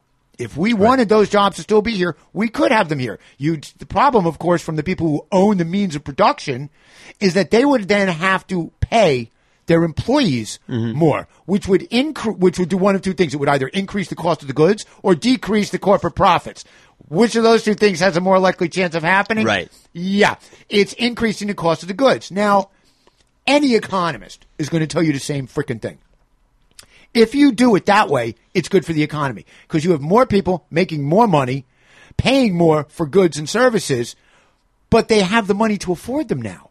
So we uh, that's how you rise, okay, manufacturing output in a nation. But the jobs that these people are screaming for, we don't want them back. We don't want these jobs. These are the jobs of yesterday. Yeah. We figured out a way to do this shit without people. And there is a very interesting quote. It reminded me of what uh, Buckminster Fuller once said. He goes, We must do away with the absolutely specious notion that everybody has to earn a living. It is a fact today that one in 10,000 of us can make a technological breakthrough capable of supporting all the rest. The youth of today are absolutely right in recognizing this nonsense of earning a living. We keep inventing jobs because of this false idea that everybody has to be employed at the same kind of drudgery because according to Malthusian Darwinian theory, I've spoken about Malthus mm. before. Okay, I like that. He must justify his right to exist. So we have inspectors of inspectors and people making instruments for inspectors to inspect inspectors. The true business of people should be to go back to school and think about whatever it is they were thinking about before somebody came along and told them they had to earn a living. Amen. Buckminster Fuller, we love him. Yes, we do. Love Buckminster Fuller. And this is one of those things every time I hear and every time I hear about um, tax reform, we need to lower the taxes so that corporations can reinvest. Okay, historically speaking, uh, corporations do not reinvest. No, they keep take their profits. as They up right, their yeah. Mm-hmm. dividends to their shareholders. Okay, that's what they do. If we wanted to really bolster our manufacturing, okay, Mm-hmm. take the fifty-four billion dollars we were going to give to the military Mm-hmm. and not give it to them. okay, that's first. And here's what we do. Mm-hmm. You, you know, Trump got only one part. There's one thing he said that I've been talking about for ages. For the infrastructure, it's a public-private partnership. Okay. Public-private partnership. Why? Because the benefits of infrastructure are good for both private and public use. They benefit every aspect of our nation. Mm-hmm. Infrastructure is good for everybody. Everybody. The government, Joe Blow, the corporation Joe Blow works for, the guy who owns the corporation Joe Blow works for. All right. Okay? It is good for everybody. Why not if why not take the 54 billion and start a public-private partnership that is solely and entirely based on figuring out a way to build tons and tons and tons of solar panels so we can get 70 we got 75,000 people digging know. coal just scrap their job You sound and like make them all build solar panels. communist to me. Okay. How about a public-private partnership? I spoke about this on the last show, or the mm-hmm. show before, with the sole purpose of developing a battery that powers a motorized vehicle as far as an internal combustion engine does on a full tank of gas, and can be refueled a- in the same amount of time as it takes Mhm. to refill your car with gas. Why aren't we doing that? Why isn't that where we're focused? And I'll tell you something. That is how we bolster our manufacturing index. Okay? And that is how we wind up with a nation where people can say, I don't need to actually work at producing something. I'm going to work at something that makes people smile. I'm going to work at something that makes our country more beautiful. I'm going to work at something that saves our natural resources. All of Yeah. these people who want to, you know, are concerned about the debt, they're the exact same people who don't give a shit about the environment. And I am mystified by this because the same claim comes through time and time and time and time again. Oh, we're handing down a crushing national debt to our children and grandchildren. Yeah, but the debt that you speak of was collateralized by our natural resources, which you now seek to plunder. hmm Why don't we want to uh, hand down some natural resources? Yeah, why don't we hand down, you know, water and air that our grandchildren can drink and breathe? Why aren't we doing that? Well, because there's no immediate profit structure based on that. That is long term stuff. That is the kind of stuff that's going to only reap benefits after we're all long gone. The Yep. thing is, is that if we don't do it after we're all long gone, it's not going to be that far down the road when everybody's long gone because the planet will be uninhabitable. Yeah. Uninhabitable. I saw this thing. I, I didn't even write it down, but I just saw it about how the Antarctica Mm-hmm. is like they experienced a temperature that has never been seen there in history before. And they show these two penguins standing on like this little ice floe Yeah. that used to be in the middle of like a massive Mm-hmm. Nation-wise, nation-sized Yeah. Yeah. plot of ice. Mm-hmm. Not so much anymore. They're like floating away on their little their little ice boards. These little penguins. They were so cute, and they're gonna die. This is what we're doing, but you know we need to build a wall. Right. we need important. a we need a wall. A billion, you know, a trillion dollars in And- infrastructure. I think that's a good idea. Now the question is, how you going to fucking do it? Who the fuck's going to pay for it? Well, they want to take money out of every single all these little agencies. And just to be clear, the amount of money they're saving by gutting the EPA, by gutting home, um, housing and urban development, the the amount of money is literally a fraction I- right. of a fraction. Sure. It's the sub fraction. Okay. There's there's a trillion dollars versus what they're saving. I love it when Trump's like, you know, I'm saving 400 million on the F-35 jet project. Okay. Do you want to know what that is? In that's like less than one. That's less than one tenth of one percent of a 1000000000000 mm-hmm. Shut up. Please, I beg of you. Unbelievable. How is it possible that we can, you know, and they love it. They love to fool America. I watch all these things where they interview these guys who had jobs in manufacturing in Ohio and Indiana and Wisconsin and Illinois and Pennsylvania. Okay. Mm-hmm. And now, you know, Trump gave this long, long speech and he's like, you know, we're going to build the pipelines and it's going to be built with nothing but American steel. Eh, not so much anymore. Yeah, You already, no. you already backed out of that one. Right. And- okay. And here's, and the, the thing that I, that, that cracks me up the most is all the Trump supporters are literally going to have to spend every waking hour of their day figuring out ways to defend the indefensible. They're lies. I was listening to the clip that the, from one of the rallies. Oh, we have to come out in defense of him because they're saying so many lies, so many lies. So everything that they're hearing that's negative, that's a lie. Well, this is the thing now. The, the the defense of this one I heard is, oh, that's because the Obamanization of the steel of the Yeah. steel industry has made it Yeah. impossible for us to manufacture. Mhm. this. Bullshit. That's a lie. That's That all- is a all. lie. Okay, it's not. He didn't misspeak. No, That's a lie. He lied to you. And here's the thing: if Trump's so good at business, how come he didn't know that ahead of time? yeah, so good at deals, making deals. Yeah, but you were talking about what a great businessman he is. Please. He tells you that he's going to do something which makes everybody sound great, and then he Mhm. says, "Oh, I can't do that." How come he didn't know that ahead of time before he had fucking said it? he's a liar. Why? He's, He's, a liar. He's a liar. And I, I said it last week, and I'm saying it again. I'm not going to stand for the hypocrisy.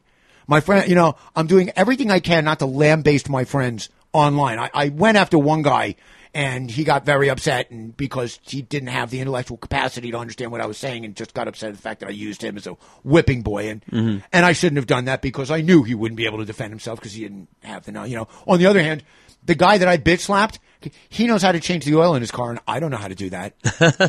I'm not kidding around, man. You know, these people that I choose to say, you know, to, to try and act all superior with, these are people who know how to fix shit. I don't know how to fix jack squat. I have to call them when I need shit fixed. So I need to step back. That's one of those things. I'm like, all right, mm-hmm. before you go, smack somebody around. Remember the fact, remember all the shit they know that you, you're clueless about. All right? What? I got to fix my toilet? I literally had to use like duct tape to fix a thing in my toilet as opposed to going to fucking Home Depot and Right. getting the, the $3 worth. I use $3 worth of duct tape as opposed to $3 worth of actual, you know, stuff that, yeah, that's supposed to fix the little ball. There are videos the- the- on the- YouTube, everything, everything. I know. You don't have to know anything anymore. I That's know, and, and I need to do that, but yeah, but that's the point. You know, I need to step back from that, and I really wish that it was possible to sit down and go. I'll tell you what, I'll make you a deal. Show me how to change the oil in my car, and I'm going to show you why.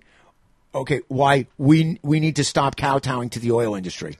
I'm going to make a valid point to you, just so that I you can. get an electric car so bad. I saw a Tesla the other day.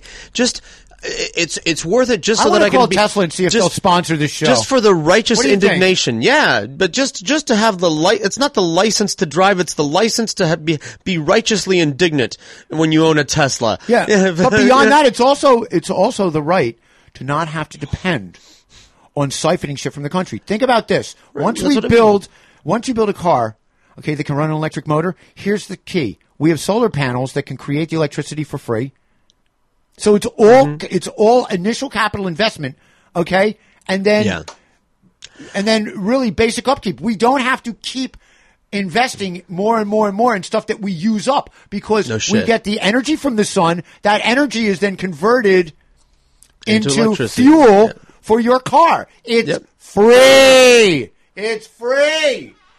Okay, it's free. I did unbelievable. So I would like to sit down with somebody and go, I'll tell you what, show me how an internal combustion engine works. So I'm not the fool I've tr- basically Mm. still am. And I will explain to you why we need to stop investing in oil and start investing in electric shit. And, you know, because we can do it. The technology's there. It's there. We already know how. We just don't have the collective will. And yet, here's Donald Trump saying we need a private public partnership for infrastructure. Hey, guess what? That infrastructure, and it's important to understand something. There's a difference between the energy market and the fuel market. Okay, just to be clear here. Okay, anytime you hear somebody go, you know, uh, the oil industry, uh, petroleum industry, we're here making America more, our, our energy future more secure. Bullshit. Because America right now, 100%, it's important. I, I Mhm. want to make sure every, 100% of our electricity is generated by stuff we produce in America. We do not import one penny's worth of stuff that is used to create electricity in this country. Nothing. Nothing. Not one bit. So whenever you hear that, you know they're lying. Okay? Right you on. need to understand that they're lying. Oil does not make electricity. We now create, I think it's like 0.3% of the electricity in this country is created by oil. And you know where it is, ironically enough? Mostly in Alaska and then in Hawaii. Why? Because that's where coal doesn't get to. Okay. And Hawaii's going, getting less and less and less because they're using more and more uh, geothermal and uh, wind and sun. Because on the, particularly on the Big Island, man, they got that in spades. And it's Sure. the largest geothermal. It's the most continuously active volcano in the world. Yes, some geothermal activity going on there, pal. Plus plenty of sun and mucho, mucho wind, too. So they they went down. When I was there, it was 0.5. It's now down to 0.3. So we're heading the right direction, yet we keep coming up against what? Moneyed interests. Moneyed interest in the fuel industry, moneyed interest in petrochemical industry. These moneyed interests are stifling our country. Somehow they're running the fucking government. They bought. They bought it. They bought. They right. it. They, they bought and paid for. All right. Well, I'll tell you something.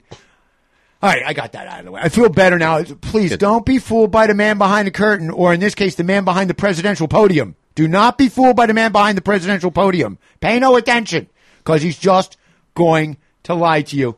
We're going to keep the groove going here. Yeah, Elvis Costello, this year's girl, on the Groovathon on SoFloRadio.com.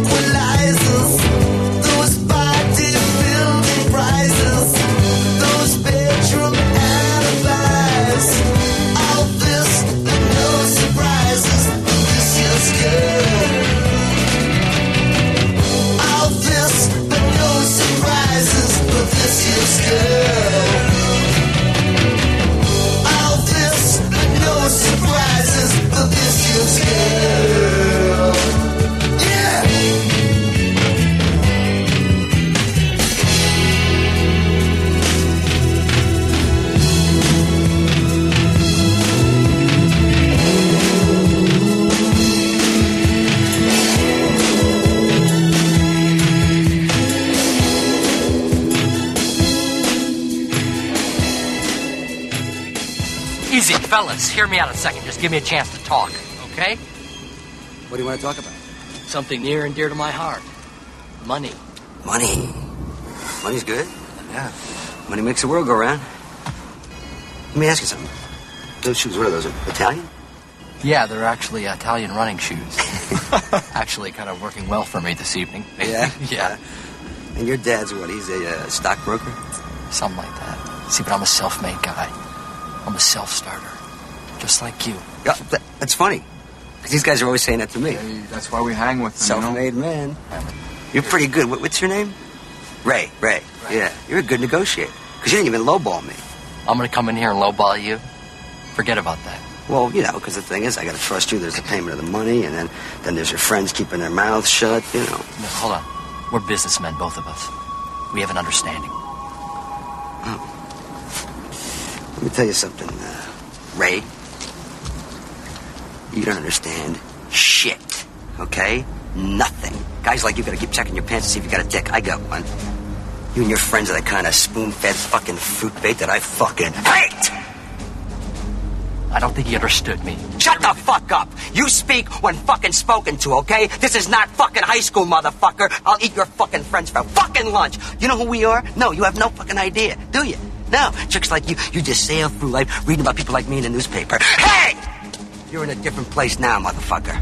Yeah, hundred thousand dollars might buy you out in the North Shore down here, pussy. That means shit. This is my fucking world. Two hundred thousand. All right. We got a deal. Yeah. Yeah, you schooled me. You picked my heart off the ground and surgically implanted. Ray. Just a little bit, and my pulse will be back to normal. God. Ray. Music to my ears. It's beautiful. I'm getting off this roof in one piece. Oh yeah. Yeah.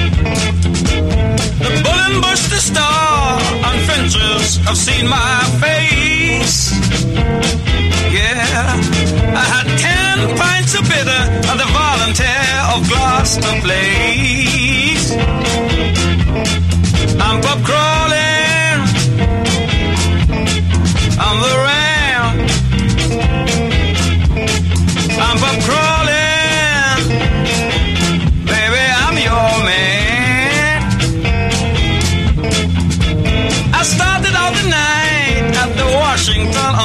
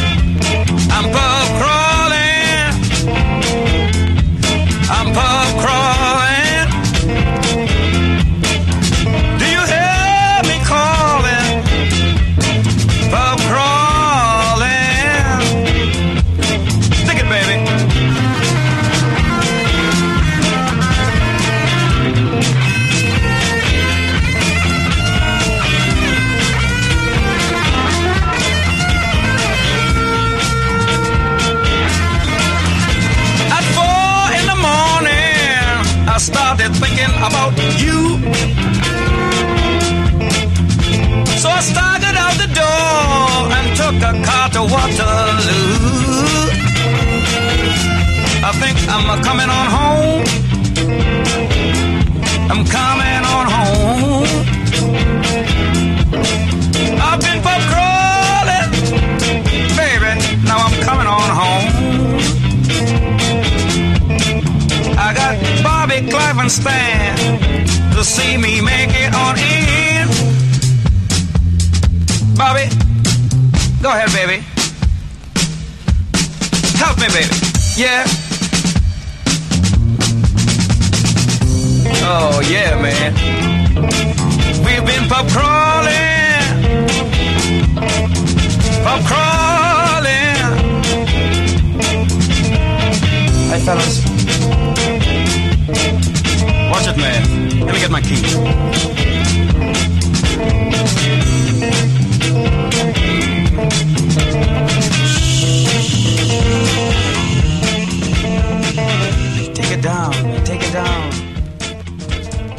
Neighbors, man. They don't dig my jazz. And the missus is asleep. So you gotta take it down, man. Yeah, there you go. Ram Jam Holder, Pub Crawlin' Blues. That is uh, from his uh, first album. Uh, it's called Black London Blues. Every song on it is like something blues. The entire album came out in '69. He was uh, actually an actor, uh, John Holder, Ram Jam Holder, Ram John Holder. He uh, he was uh, based in London. He did a lot of stuff on uh, a lot of TV shows and shit, and English TV shows. That one actually, though, that is because uh, in between uh, this show and the next show, St. Patrick's Day is going to be happening. And uh, big shout out to the Upper West Side crew. We used to have something called the pub crawl, the St. Patrick's Day pub crawl, and we would all get in a bus, like you know, like a yellow school bus, and we'd get a guy in there playing guitar, doing Irish songs, and we put a keg in the bus, and we'd go from bar to bar to bar to bar to bar, and then we, you know, we'd we'd all go to the bar, we'd all drink for like you know a half hour, whatever. Then we get back on the bus, drink while we're on the bus, on the way to the next bar. And there's a point where we go to the Abbey Pub, which is on 105th, just west of Broadway. We pull up there. Everybody goes into the Abbey. Then the next bar we have to go to is literally across the street. You can see it. Okay, it'd be it would take less time to walk there than it does to get onto the bus. But that doesn't stop us from getting onto the bus, right?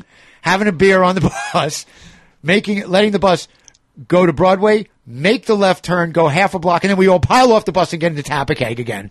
So, and I saw some stuff that the the the the, the Upper West Side pub crawl was when all the people who were normally fairly reserved, okay, and and I'm just I'm I'm going to break his anonymity because this one's kind of out there. This guy Paul Holland, he owns the Abbey Pub now. Mm. Okay.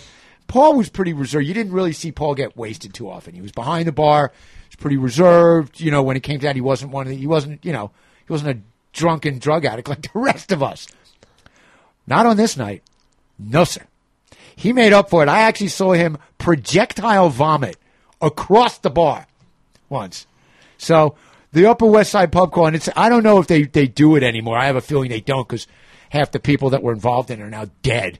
Um, but maybe they've got a whole new crop of people doing it, so more power to them. Before that, the Ohio Players Pain from the album Pain, that was their second album, came out in 72.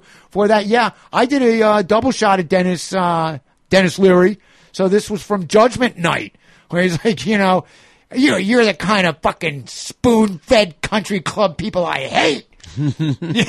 know, I just love the fact the guy's like, so I'm going to get off the roof in one piece. He's like, yeah, yeah. And then he just literally pushes him off the roof, which I thought was perfect. And kicking it off, uh, one of the greats, Elvis Costello, this year's girl from this year's model. I always, I, I always wrote down that Elvis Costello's this year's model is always in fashion. All right. There you go. So I was, uh, I hadn't really planned on doing this, but I'm going to do it now anyway because I think I can get away with it. My prediction is this. Okay, what we're watching right now, you know, there's a lot of talk, and, and Trump's really, and all of his supporters, hey, look at the stock market, it's over 21,000. Look at the stock market. Look at how, mm-hmm. look at how way up it is. Okay, all you people that think that this is a good thing, okay, try and figure out how it's good for you. When you realize mm-hmm. that it's not, you'll have a different opinion on it. Here's what's going to happen. Okay, all of the reasons that the, the the market, the sectors that are that are primarily up. You've got the prison sector. I spoke about Mhm. that. You've got petroleum because he's put basically the Petroleum Council in charge of Right, the his- energy, Okay, yeah. and um, bank stocks, Mhm. Wall Street stocks are way up. You know, here was something I, I was curious about. Why I've been seeing a lot of these ads on TV uh, for um, FPL. Yeah. FPL. My question is, why do they need to advertise? I, I know. There's no, we, there is no competition. Oh, I know why. Because they need us to feel better about them because they're such assholes. Yeah. Same with the Petroleum Institute. Okay, this isn't Exxon advertising. It's the Petroleum Institute. I'm an energy voter. You're an energy voter? No, you're not. Because if you're voting for petroleum, that doesn't create energy. Right. You're not an you're not an energy voter. You're a moron. Okay, is what you Yeah. fucking are. Why do these? Why? Why does Lockheed Martin advertise? There's no. There's literally no product they manufacture that an individual can advertise. Sure. Can can purchase. I'm not buying an F-35, pal. Not that I can afford to buy one. Eh, not that. Not that we as a nation can afford to buy one. Right. Let alone me, Tony, the individual. Okay. I'd have to get a pilot's license and go through all that stuff. You know, like an officer and a gentleman. Sure. Yeah. That, well, I I've never- see you in that suit. What, you got to every time you see those advertise when you see a company like that advertising or a sector like that advertising, ask yourself why. Well, it's a PR job. They're not advertising for for a product for you to buy. They're advertising because they want you to vote a certain way that's going to profit them, not you. It doesn't profit you. No, no, no, no, no, no, no, no, no, no. But they've got you kind of, you know, feel good about it. They want to give you that warm, fuzzy feeling. Mm-hmm. FPL, we create a lot of energy, but the most important energy comes from one particular place our people.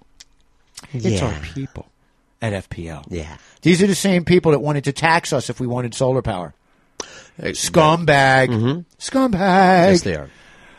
Well, it's time for me. Well, since they're not taking care of me, I think this is a good time for me to take care of the people who do take care of me. You know who I'm talking about. Yeah, Yes, baby. indeed. That's right. Precision Auto Works, Pompano Beach, Florida. 954-247-9362. Dave, the entire ASE certified crew. These guys get it done right. You can, bumper to bumper. If Mhm. you've got an internal combustion engine, first things first, you're about to be outdated. But if you do have one, this is the place to take it to. And he was in there now. You know, he does motorcycles too. He's Okay. got a he he got. I, I was in there. This is um a couple of weeks ago, and he had a, like a Triumph that Okay. he had bought, like this old Triumph, and it, you know, it was kind of he was trying to put it back. He got a couple of things for it, Mhm. and he said to me, he goes, you know, twenty years ago this would be a piece of junk, and now it's a collector's item. He's like, you know, he's like, that's how he's like, I, I managed to get it. He's like, I'm just going to put it together and ride it myself. He's like, it's just cool. He's like, I can do it, you know, fairly inexpensively. So he is the man. He is the tool and die man. I love it. That's the, that's the thing. When, whenever you find something like that and it's hard to find parts, not, not for Dave. He'll just make one Great. to exacting specifications. If it's off by an angstrom unit, it's not getting put in your machine. It's either right or it's not. There is no there's no gray area there. It's either perfect or it sucks. Okay. Okay, that's that's what I love about him. 954-247-9362. You can go to the SoFloRadio.com website. Click on the box that says Tony C's SoFlo Groovathon. On that page, you're going to see every single show I've ever done. All of them available Yep. to be listened to or downloaded for free. Of course. Yeah, because you can't put a price on Groove yet. And above the link for each and every show, you will see a list of every song played on that show. So you'll see every single song I've ever played from all 62 shows. Yeah, 62 shows. Wow. I know. Every once in a while, I take a look at the numbers and I'm like, hmm. oh my God, I can't believe I've actually done this and I'm still doing it. okay There you go. there is a link at the very top. There's a description of the show, and you will see a link for Precision Auto Works. It'll take you right to their site. Very easy to get to if you're down here in South Florida, right off of 95 in Atlantic. Takes you 60 seconds. Take Atlantic to Andrews, make the left on Andrews, the right onto third, go up two blocks, and he's right there. Plenty of parking. He is the man. 954 247 9362. Precision Auto Works in Pompano Beach, Florida. It is absolutely the place where people who love their cars take their cars 100% Groovathon approved. Yeah, I put together a pretty good drive groove today. Some interesting stuff in here, but I wanted to kick it off with some more Irish stuff because, you know, St. Patrick's coming up. So I've got a little Gary Moore done in here. It's the drive groove with Colosseum 2 on the Groovathon on SoFloRadio.com.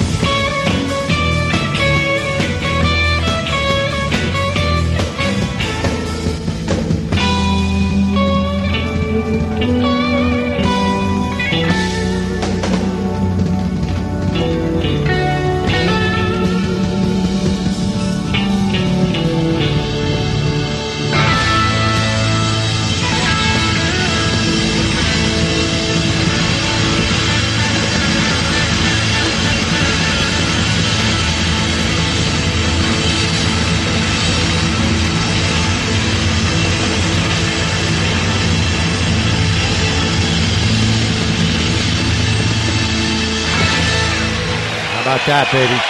That is Larry Coryell and Stanley Clarke live doing uh, Stanley Clarke's song School Days. That was from uh, 1992 in Seville, Spain. Larry Coryell uh, just passed away recently. He's kind of known as the, uh, you know, the grandfather of fusion. Um, passed away, natural causes, in his hotel room. He uh, he kind of you know checked out of the scene. I actually saw both of those guys individually. Um, I saw Larry Coryell uh, at the Palladium in New York, opening uh, in a show. It was him, then Jan Hammer, then Al Di Meola. And I actually saw Stanley Clarke on his School Days tour, the album School Days, which was his first solo album. That was the song School Days. I saw him opening for, you're going to love this one.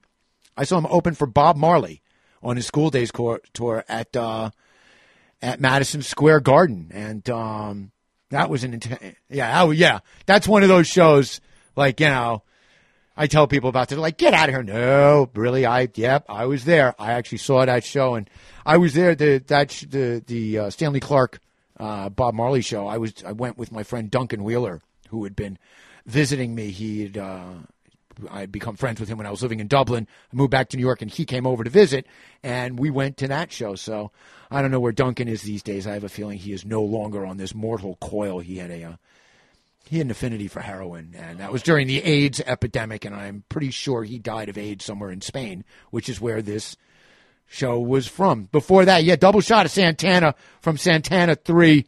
came out in 71. A Batuka with, uh, followed up by No One to Depend on. No Te Nadie. So yeah, I love that. And kicking off the set, Colosseum 2, Fighting Talk from War Dance came out in 77 with Gary Moore. Another nice Irish guitar player, one of the greats out there. Also played with Thin Lizzy. Had a chance to see him on a number of occasions. So that came out in 77. It's got Don Airey, um, who's went on to be the keyboard player for uh, Deep Purple. Um, played with them for a while. Uh, Jon Hiseman is the drummer on that. It's really his kind of baby there, that thing. So I had said that uh, the market's going to crash. Here you go. You ready? Ready. Okay. The market's going to crash, in my opinion. I think it is going to crash in October of this year. It's 2017. 17, there's the All number right. 7 at the end of it. Okay, one of the reasons I think it's going to crash in October, and one of the reasons that markets, you know, all these big crashes happen in October is because elections are in November.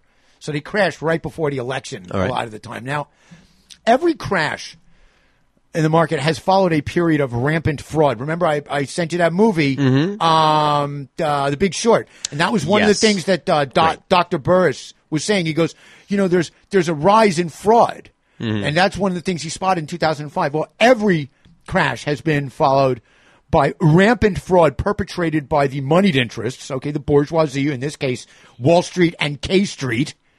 Okay, and they have perpetrated a, fa- a fraud upon the proletariat, the working class. We what we do here is we build up authentic value, okay, Mhm. in products and in companies, okay, and then as that value increases, genuine value, okay, real value, okay, the people who are the primary investors, okay, tend to get rich, and then when that value reaches an accurate level. A level at which, okay, this is what it's really worth, and these people have made all their money. Then what happens is the people that made got rich off it, they just can't help themselves. So they figure out ways to add artificial value to the market. Okay. Okay. So there's intrinsic value and then there's this extra value that has nothing behind it until, you know, and they keep getting richer and keep getting richer until boom, baby. Okay. The equity market has been rising. Okay. The stock market has been rising based on what Trump is proposing, what he's saying. And sometime around Memorial Day of this year, he is going to uh, basically have to enter, I wrote down, the seventh circle of hell known as congressional legislation. okay. okay. Then what happens is Congress is going to, this is why it always happens in the same pattern. Congress is going to go on its summer break. Its summer break, Uh-huh. which is like what, six weeks, eight weeks? They get like this huge summer vacation. Okay. And uh, during which those members of Congress who still have the balls to have town halls, mm-hmm. okay, are going to get bitch slapped at them. They're going to get just like they just did, except this is going to be eight weeks of them getting smacked around.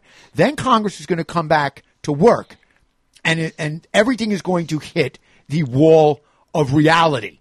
That's what's going to happen because all the stuff that Trump is proposing, like I said, Lindsey Graham said, if mm. you're just going to shove it down our throats, then it's then it's dead on arrival. Right. You know, we need, you know, unlike the original healthcare, we do want to see what's in it before we, we vote on it, if that's okay with you.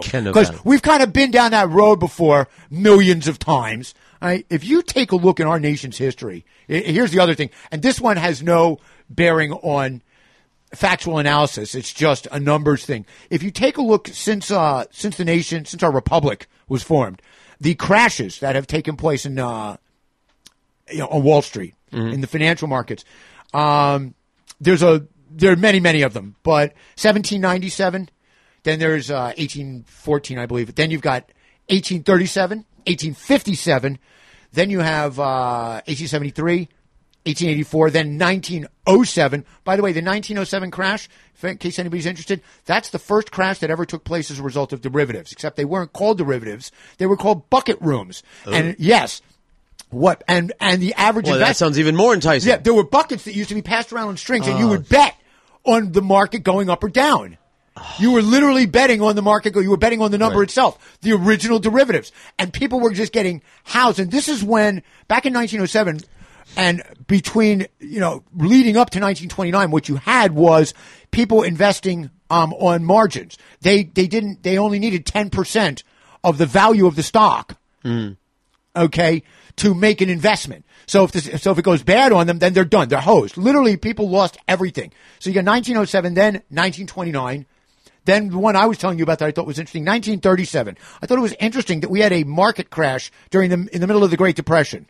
How did the market rise up and yet have no actual positive effect on the nation as a whole? Hey, take note of that because that's what's happening now. As I just said before, stock prices are going up. How's that affect you?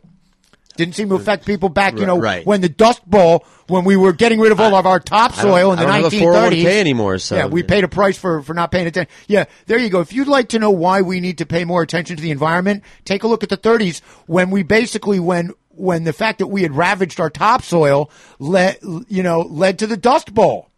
Okay, so you got 1937. Then you have the largest break that I could find. The next crash was 74, then 1987. Then you had 97. Mm-hmm. And you also had the 2008 crash, which was really 2007, which is when the derivatives markets, they started paying attention to that. So we're in 2017. So I'm just throwing that one out there as a possible thing. So there you go.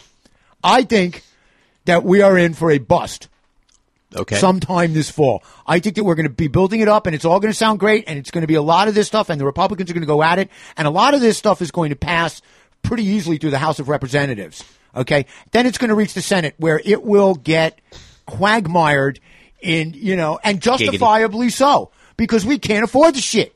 We mm-hmm. can't afford it. And all these Republicans who are fiscal hawks, you know, Right. you've got two choices. You either basically throw away the yoke of having mm-hmm. to give a shit about our, our 20 trillion and growing national debt, or you have to say, no, we can't do this because we're already in debt. There's the only two, there's no in between. You can't still claim to be a fiscal hawk and say, yeah, I need this, where we, and then where they want to get the money from, really, they, they don't want to touch, um, entitlements. And just to be clear on this too, you know, I love it when people call name things like food stamps. They they include that in entitlements. No, entitlements are what we're entitled to. We're Yeah, entitled right. to Social Security. We're That's right. entitled to Medicare. Those two things we have paid in. Okay, so anytime you want to use those as an example of why we're in debt, you're just a liar because mm-hmm. they're paid for. We pay for them. Right. Okay. The reason it's going to go insolvent is because we have more and more people paying into it. You know, I won't even get started on that. But okay, so they're not. He's not going to touch any of that. He's already said I won't touch it. Well, that's where money is. You can't have it both ways, pal. And as a result of that, just like it has time and time and time and time and time and time and time and time and time and time and time again in the past, we're due to get our ass kicked. And here's what you need to keep an eye out for. Okay? Mhm. Because it's always the guys on Wall Street that know it's going to happen before we do. They always do. Okay? They always manage to somehow figure out a way to get out of it. Okay? Before it actually happens. Right. Okay? Start taking a look. There is, uh, I think it's either Goldman Sachs or JP Morgan. They have an index number. And what that index number does is it basically tracks the 20 or 30 largest hedge funds by total equity value as to whether or not their, what their position is as a whole, whether they are long or short, whether they are betting things will go up or go down. And they have an index, okay, with a hundred, with like the number 100 as the center number. So if the number's at 104, that means they're going long. If the number's at 96, it means they're going short. They Okay. track this index. Take a look at this index sometime around, sometime after July 4th. Okay. Starting in July 4th and then in August. Start to take a look at the index and see which of the hedge funds are now shorting their position. Okay? Okay. In expectation of what they know the rest of the country is going to be left holding the bag for. Yep. All right? So I'm saying. All right. I'm Mark it saying down. And you know, I don't how do I know my shit? You know, We'll see. I probably know my shit a little bit better than anybody listening to the show, but not really that, you know, I'm not I do as much as I can. I was taking a look at production levels. Here was one that cra- cracked me up. I haven't figured this one out yet. According to the Federal Reserve of St. Louis, I know this is totally geeky, but I can't help myself. This is All right. just so okay. They they do a thing that tracks um, sector output efficiency, and they have um, in October October of 2016, the mining sector was up 4.1 percent, but the um, uh, energy sector, the uh, you know our our um, companies that make electricity, that sector was down 2.7 percent. So we were mining for shit we really didn't need because the energy sector is starting to lose money because we're figuring out ways of providing electricity in this country cheaper. Right. Yet Good. we continue to mine shit. Why? Yeah. Because we owe them something. Yeah, we. I don't know. I guess we do. Hey, guess what, baby? What? There you go. We're done. Another show right in the books. I love it. Um, I'm going to come back in two weeks, try and do the exact same thing again, just a little bit better. I'm going to finish off the show. Yeah, a little bit more of the uh, getting my uh, St. Patrick's Day swirl on. Say a song called "Barley and Grape Rag." It's done by Rory Gallagher and the Dubliners. So I like I like it when I can dig up stuff from my uh, my time in Ireland. I really like that. Good. You know, it always pleases me. Hey, man, thanks a lot. All right. Let's As always, for myself and the man Los Georges over there, my on-air appellate, my on-air appellate division, the on-air SCOTUS to my appellate division, the chairman, okay, of my Ways and Means Committee, as it were. As for both of us, as always, it is aloha and peace. Good night, Mom.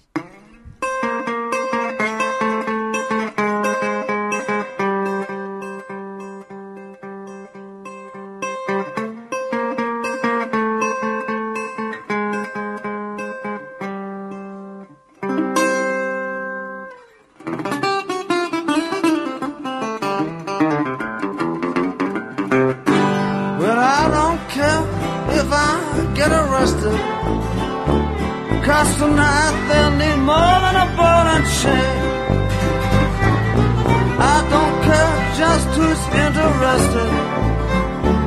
Cause I'm coming into town just the same. I've been so alone, I've been feeling blue. I think I need a little beer or two. Be my friend, tell me where that place is. Where the whiskey flows and the dice is rolled till dawn. What do you think? My baby's done me wrong, you must have guessed it. My heart's so low, I think it must be told. But I don't wanna know where east or west is. But pretty soon I won't feel the cold. When I'm walking down Main Street feeling no pain, along comes a cop, he can take my name and explain to me what a federal case is. I'm mixing the barley with the grape, yeah. You're under arrest. Bright city lights make you feel alright. I'm right or wrong, and tomorrow never comes. I don't care if I get investigated. And the city fathers, they all black my name. I'm pretty sure you can smell the traces. For tomorrow morning, I'll take all the blame. I've been feeling bad, I've been feeling blue. Think I need a little whiskey or two. Good God, brother, you look like you could do with a two. That's true, Rory. Tonight I'm gonna sleep on a walking cane.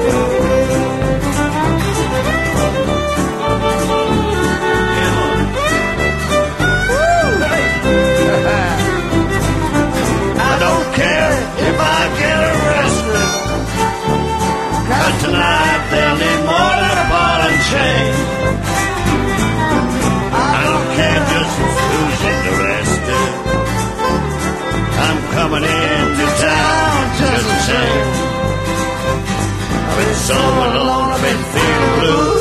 Think I need a little drink or two. Be my friend, tell me where that place is. Where the whiskey flows and the dice is rolled along. All right, Bonnie.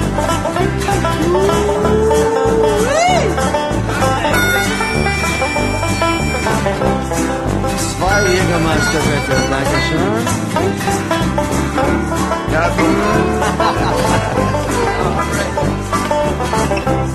You always go to the best places.